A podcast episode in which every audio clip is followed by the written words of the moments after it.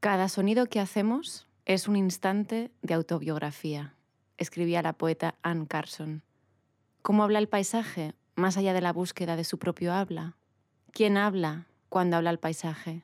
¿Es su habla la que se inmiscuye en la indecibilidad que atraviesa todo régimen del decir? ¿Es su habla la disonancia y la resistencia a un ordenamiento de signos que opera por sustracción en las fronteras de lo decible? ¿Puede acaso el paisaje decir lo indecible?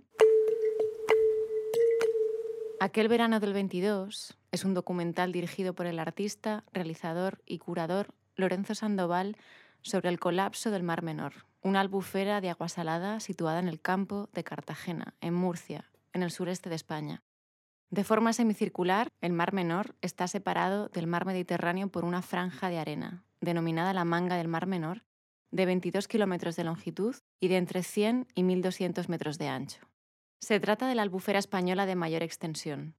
Sus especiales características la convierten en un destino turístico de gran importancia dentro del denominado turismo de sol y playa.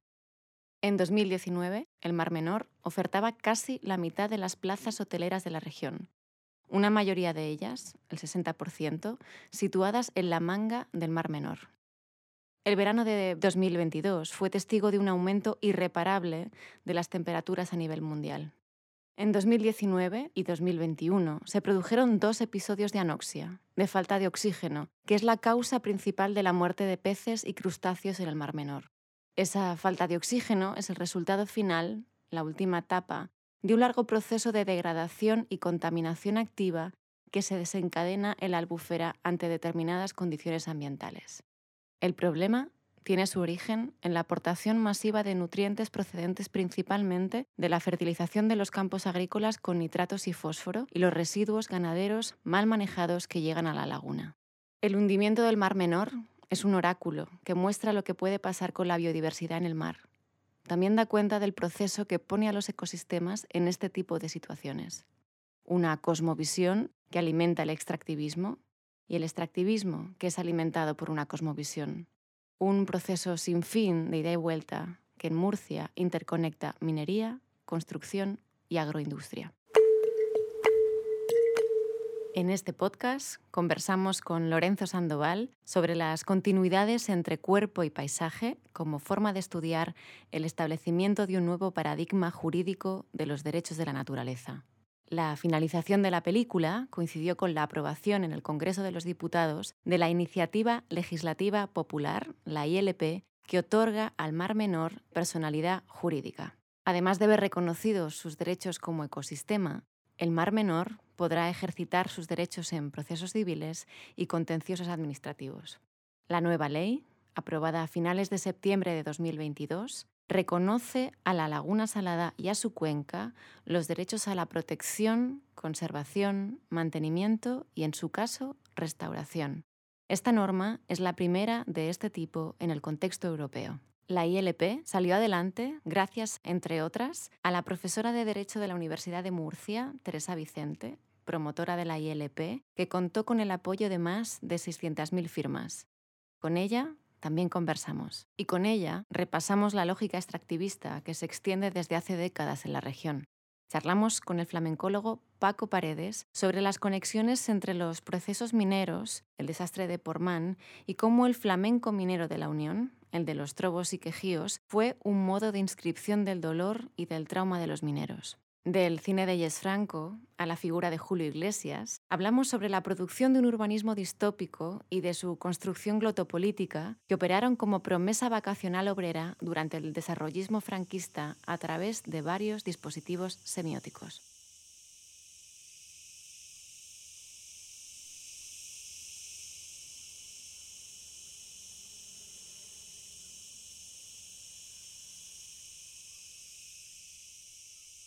Hablando con Rodolfo Andaur, que es este curador chileno que está trabajando intensivamente desde hace muchos años sobre la cuestión del paisaje, la cuestión del extractivismo, los procesos coloniales contemporáneos. A una serie de artistas nos invitó a pensar el tema del extractivismo desde nuestros lugares de procedencia. Él hizo en esos años de 2017, 2018 un par de viajes a Murcia Y bueno, y a partir de ahí me invitó como parte de esta lista de gente para hacer una exposición en Bolivia. Estaba gente como Ana Lenzo, Connie Mendoza, eh, varias gente de Chile también, a la que se nos apelaba a pensar sobre estos procesos extractivos en nuestras zonas de origen. Yo ya venía tiempo también, un año, dos años antes, yendo sobre todo por la zona de Calblanque. Ahí estaba mirando las minas que hay en este parque natural y ya me estaba interesando, ¿no? Y cuando Rodolfo me lanzó la invitación, pues eh, más o menos ya tenía una propuesta, ¿no? que era empezar por esta zona minera, la Sierra Minera de la Unión. Empecé primero pensando en Calblanque, pero enseguida encontré puntos de unión con esta Sierra Minera. El proyecto se fue complejizando los últimos años, sobre todo pues viendo que hay eh, una serie de procesos que se conectan, también con las problemáticas que ha habido los últimos años con el Mar Menor, también con la decadencia de la manga y a partir también de estar leyendo varios textos sobre colapsología. ¿no? El libro este de estos autores franceses se llama Colapsología, justo describen una serie de elementos y de zonas que digamos que son privilegiadas para pensar los procesos de colapso desde una lógica histórica y el campo de Cartagena, donde está la Sierra Minera, donde se toca con la parte de la manga y con los alcáceres y la problemática del Mar Menor, justo en esa zona pues hay varios elementos que nos hablan del proceso largo que estamos teniendo de colapso. Claro, ahí hay que pensar que históricamente en el, desde el franquismo, en el franquismo se ha aplicado una, una lógica de experimentos con la agricultura que precisamente se llaman colonias. Claro, eso tiene ahí una carga histórica evidente, siendo un sistema político como el franquista, que además está muy orgulloso del proceso colonial y de la idea de España como imperio, ¿no? Que un poco lo que a nosotros nos llegó todavía en los 80 en la educación en el colegio, pues claro, la narrativa ya venía, venía dada a integrarla en, en este proceso, ¿no? Como entender una lógica como la extractivista, que en muchos casos se entiende de la metrópoli hasta la colonia. Un poco aquí la propuesta era también como girar, digamos, ese dispositivo de lectura y enfocarlo pues, hacia las zonas locales también, en ese caso en el, en el sur de la península, que también es una zona que históricamente pues, ha sido bastante maltratada desde el centro. No hay que olvidar que el sur de la península pertenecía a esto que se venía a llamar el Gran Tour, ¿no? donde gente del norte de Europa viajaba hacia las zonas del sur de Europa, el Mediterráneo, para ver esta zona exótica. También hay que pensar que a partir de después del 98 en la península estamos en un proceso de decadencia absoluta después de la caída del imperio, ¿no? Entonces también hay una práctica de reconstrucción de la identidad. Y yo me imagino que una de las formas de reconstrucción de la identidad era buscar imágenes de lo local. O sea, por ejemplo, el estilo que surge con inspiración árabe, el neomudéjar, este es un estilo que algunos de los que más lo practican son arquitectos que vienen del ejército de Melilla. O sea, son los grandes arquitectos de Neomudéjar, vienen de Melilla, de estar haciendo obras del ejército. De hecho, el Centro Párraga de Murcia es una de, estas obras que son maravillosas porque además hacen que el legado musulmán de la península, que ahora se rechaza tanto, pues lo han hecho sobrevivir, ¿no? Hay ahí como un proceso bien interesante de esa lógica que es como una reivindicación por un lado, bastante casposa del antiguo imperio, por otro lado, ha permitido que quizás de una forma no intencionada sobrevivan. El nuevo paradigma de la justicia ecológica y de la jurisprudencia de la tierra, que es el fundamento de los derechos de la naturaleza, significa un cambio ontológico y epistemológico en el ámbito jurídico, económico y político universal, que prioriza la protección de la naturaleza desde su propio valor y reconoce que la humanidad forma parte de la naturaleza. Una nueva economía ecológica tendrá que garantizar la vida en la Tierra, en primer lugar, y dentro de este gran círculo a la humanidad, que depende e interactúa con el ecosistema del que forma parte. Muchas gracias a todos. Esta era Teresa Vicente hablando en eh, la sede de las Naciones Unidas, a la que fue invitada precisamente a, comentar el proceso de la ILP, que es la Iniciativa Legislativa Popular, para dotar al Mar Menor de personalidad jurídica. Claro, entonces este proceso requiere de, muchos cambios, no solo legislativos, pero que también de reescritura histórica, de posicionarnos en el mundo literalmente, con qué perspectiva estamos percibiendo el mundo, no solo con visualmente, pero también sónicamente. Viene de un cambio también bastante radical en la percepción de los símbolos, en cómo nos relacionamos entre nosotros y también cómo nos consideramos en relación a la otra entidad de, la naturaleza, ¿no? Toda la filosofía del derecho, Rousseau, Kant, toda la filosofía del derecho viene de decir, bueno, em, el ser humano es superior a todos los demás de la creación y el mundo de la cultura es superior al mundo de la naturaleza y se puede hacer un mundo de cultura y cuanto más separado estemos de la naturaleza, mejor. Eso es un fracaso, eso nos ha llevado al antropoceno. Entonces ahora, pues en su momento estaría bien, pero ya no está bien. Entonces la razón lógica que ha sostenido este modelo jurídico y económico y político desde mi punto de vista ha caído. Ya no tiene legitimación. No tiene legitimación que los derechos subjetivos sigan siendo patrimonio de los humanos y de las corporaciones mercantiles y de las fundaciones. No nos olvidemos que en el siglo XIX, antes de que todos los seres humanos tuviéramos derechos subjetivos, todos, eran las corporaciones las que tenían personalidad jurídica. Por tanto, ahora mismo no tiene sentido que los que contaminamos, que somos los seres humanos, que somos pues, los únicos seres de la creación que generamos residuos, y que tenemos un modelo de desarrollo que se basa en el consumo ilimitado de recursos. Eso no ocurre con los otros elementos del ecosistema. Los ecosistemas funcionan que cada especie utiliza la energía mínima para poder vivir y libera a los demás. ¿Para qué? Pues para que todos puedan vivir, porque si todo no funciona, al final van cayendo las partes. Pero el ser humano haya tenido un error, entonces no ha considerado esto y él quiere seguir viviendo mm, con un modelo ilimitado en un planeta de recursos limitados y ahora enfermo. La nueva realidad jurídica que surgiría de este nuevo paradigma permitiría poner a la naturaleza a la misma altura que a las personas y con la misma agencia. Aquí hay un problema grande que es haciendo eso, siendo los humanos los que inician ese proceso, en sí mismo ya es contradictorio con el planteamiento que se quiere hacer desde los derechos de la naturaleza. También es verdad que como no conocemos la ley escrita de lo natural, en principio no podemos nosotros asimilarnos a la naturaleza. Lo que pasa es que entonces también hay que pensar en cómo cambiamos otra serie de dispositivos, que son los dispositivos de lenguaje y lectura.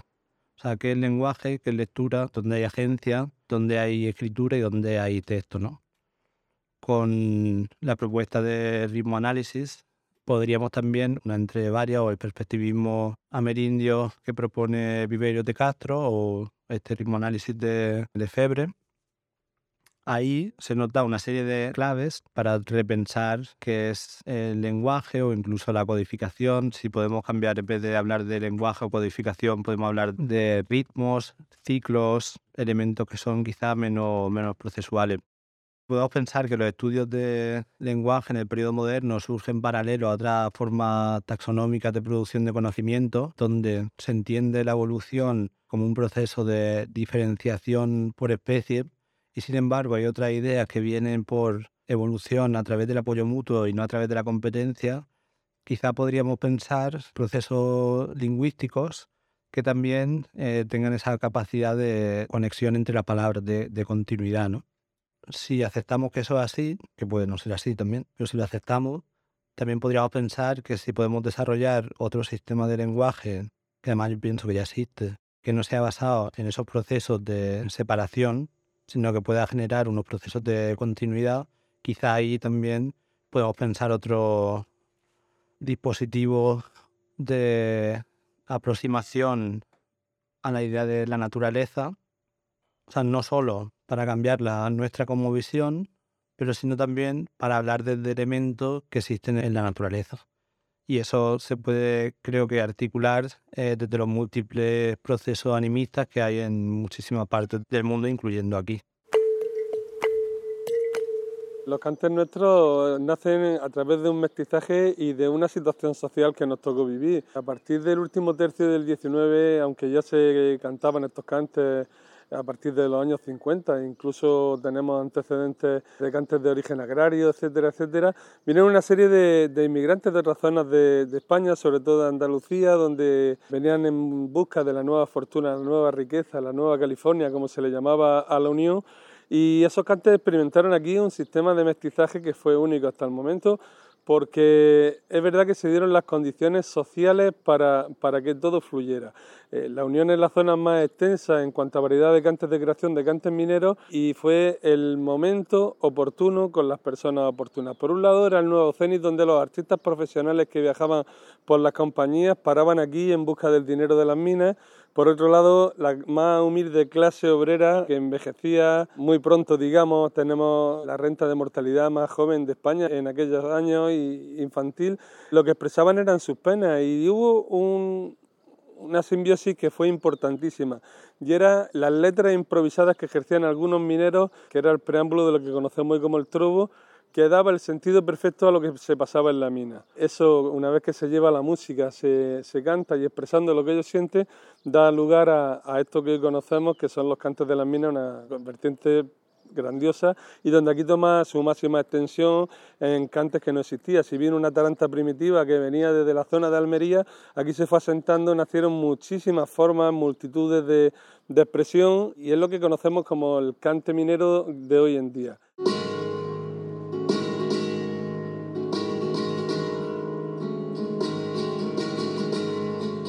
y pensar qué tipo de continuidades se generan, hacer un ejercicio que no deja de ser un ejercicio muy humilde, que es como utilizar una misma palabra para describir el espacio de la mina, que se le puede denominar como garganta, o eh, también la parte física del cuerpo del minero, que es la garganta del minero y, y del cantador, ¿no?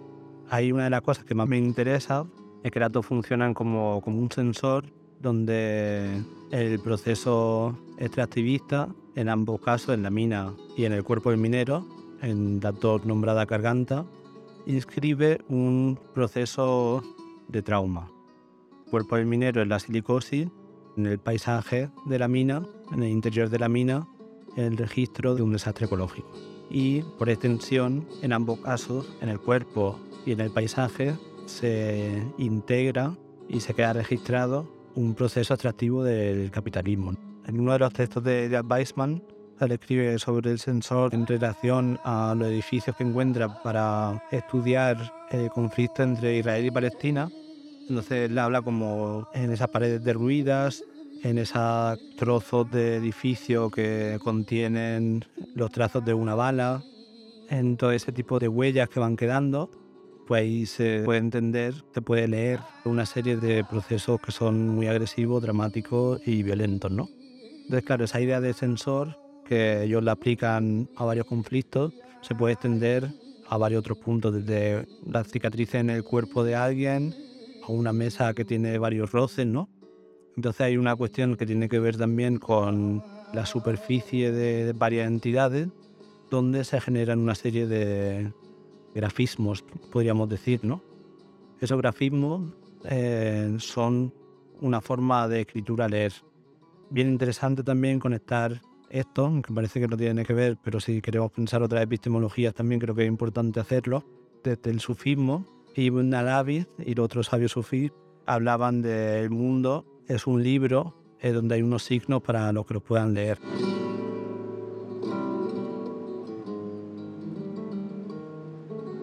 Eso insiste Paco Paredes ¿no? en sus conversaciones con, con Enrique Morente cuando le preguntaba precisamente por la sonoridad que proviene del cante de, la práctica minera, más allá de las letras del cante, ¿no? Las letras son lo que normalmente pensaríamos directamente que nos da la clave de la historia del trauma y en cierta manera nos la da, pero luego hay otra parte que creo que es interesante porque viene de algo que en principio se pensaría como abstracto y sin embargo nos introduce al sentir de la gente que ha vivido en ese trauma.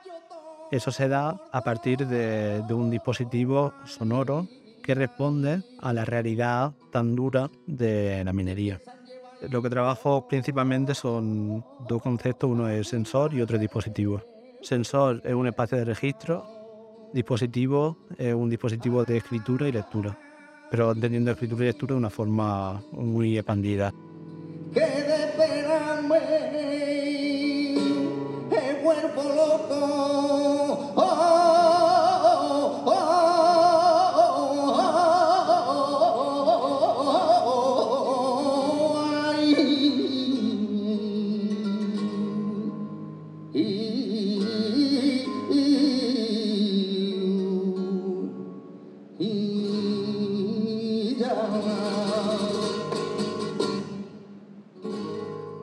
Interesa mucho cómo estás trabajando los imaginarios de la clase trabajadora en el momento del desarrollismo después del momento autárquico durante la dictadura de los años 59, 60, 61, cómo estás trabajando eso en la investigación. Es decir, cómo estás haciendo también como toda una recolección de elementos que se pusieron como muy sobre la mesa ya en la transición, ¿no? Pero hay un trabajo, yo creo que muy interesante previo que estás haciendo de la idea de bienestar para la clase trabajadora, para la clase obrera en, en el Estado español en esa época después de salir de la autarquía durante el franquismo, donde en este caso la manga, pero también dispositivos semióticos como Julio Iglesias también tenían un, componente para trabajar al servicio de, esa idea de, de desarrollo.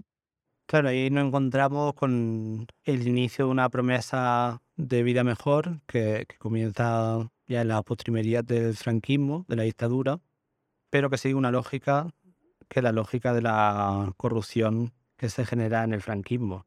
O sea, es otro proceso extractivo. Esto, el capital monetario que se utiliza en la manga viene de la minería. La minería, de hecho, explota a través de Peñarroya y las organizaciones locales que estaban allí, las familias locales, ¿no? Los descendientes del tío Lobo, muy en colaboración con el franquismo. Hay, hay un proceso que tiene que ver con entender a través de la construcción fundamentalmente en el desarrollismo, como una serie de empresarios y políticos que venían de, de la tecnocracia, ¿no? Pues empiezan a darse cuenta también pues, de los procesos que tienen que ver con la especulación urbanística, ¿no? En ese momento, pues también, en un momento de relativa mejoría, pues también es cuando empiezan a haber promesas de pues, una segunda casa de vacaciones, ¿no? Y la manga es como uno de los, de los arquetipos de, para que la gente empiece a tener conciencia. También hay que pensar que ya es cuando en los 70 ya empieza a haber televisiones que se van estableciendo en muchas casas, ¿no? En los 70-80 ya hay todo un aparato mediático que junto con la radio cambia la realidad de las personas y las va introduciendo cada vez más, no solo en un futuro bienestar, pero también en un proceso de, de consumo, ¿no? que antes ni se podían permitir, ni tampoco la estructura económica del franquismo permitía que existiese ni económica ni productiva. Sí, era el ministro franquista, ¿no? Que decía generar un país de propietarios de vivienda y después de segunda vivienda, en este caso en, en lugares como Benidorm, La Manga. Claro, La Manga es uno de estos epicentros, ¿no?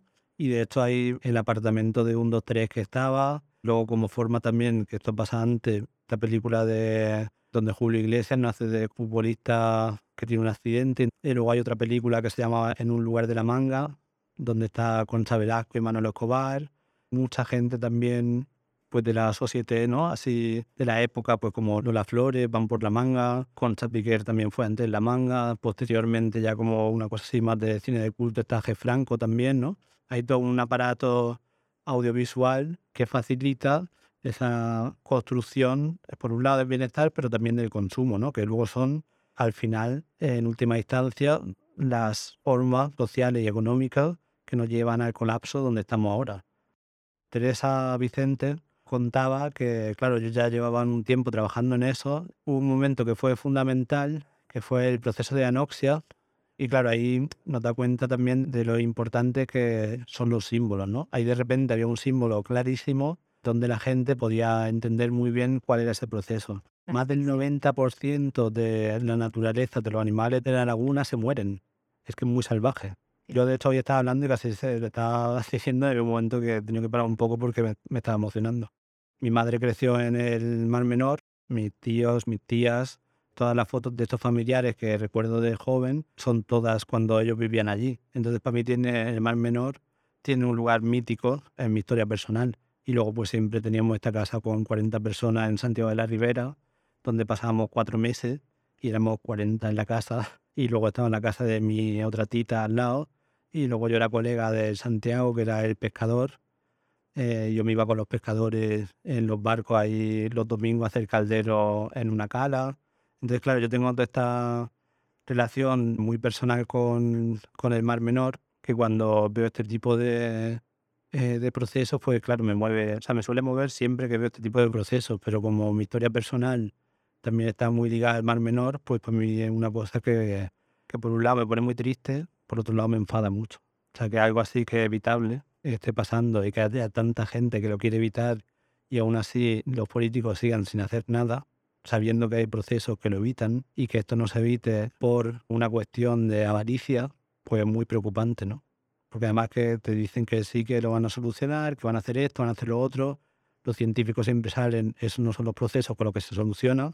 Y sin embargo, los políticos siguen ahí y el mar cada vez está peor, ¿no? Entonces, claro, es un proceso que es bastante duro. La ILP es uno de estos movimientos que yo creo que es fundamental también porque espero que Murcia activen políticamente eh, a la gente y de hecho ya lo está haciendo. Ya hay muchas otras cosas que gracias a este proceso transversal, que no hay que olvidarse que, que una insistencia muy grande allí en Murcia, da la realidad política que hay, precisamente que no se considere ni de izquierda ni de derecha, sino desde abajo. Claro, hay ahí como una base, hay un fermento que puede ser que cambie cosas hacia otro sitio.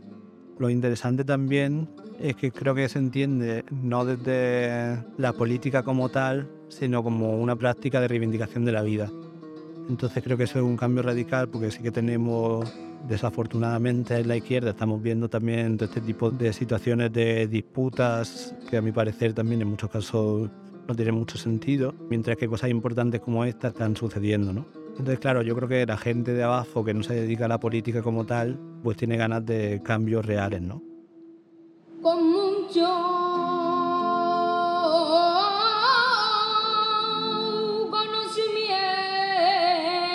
Oh.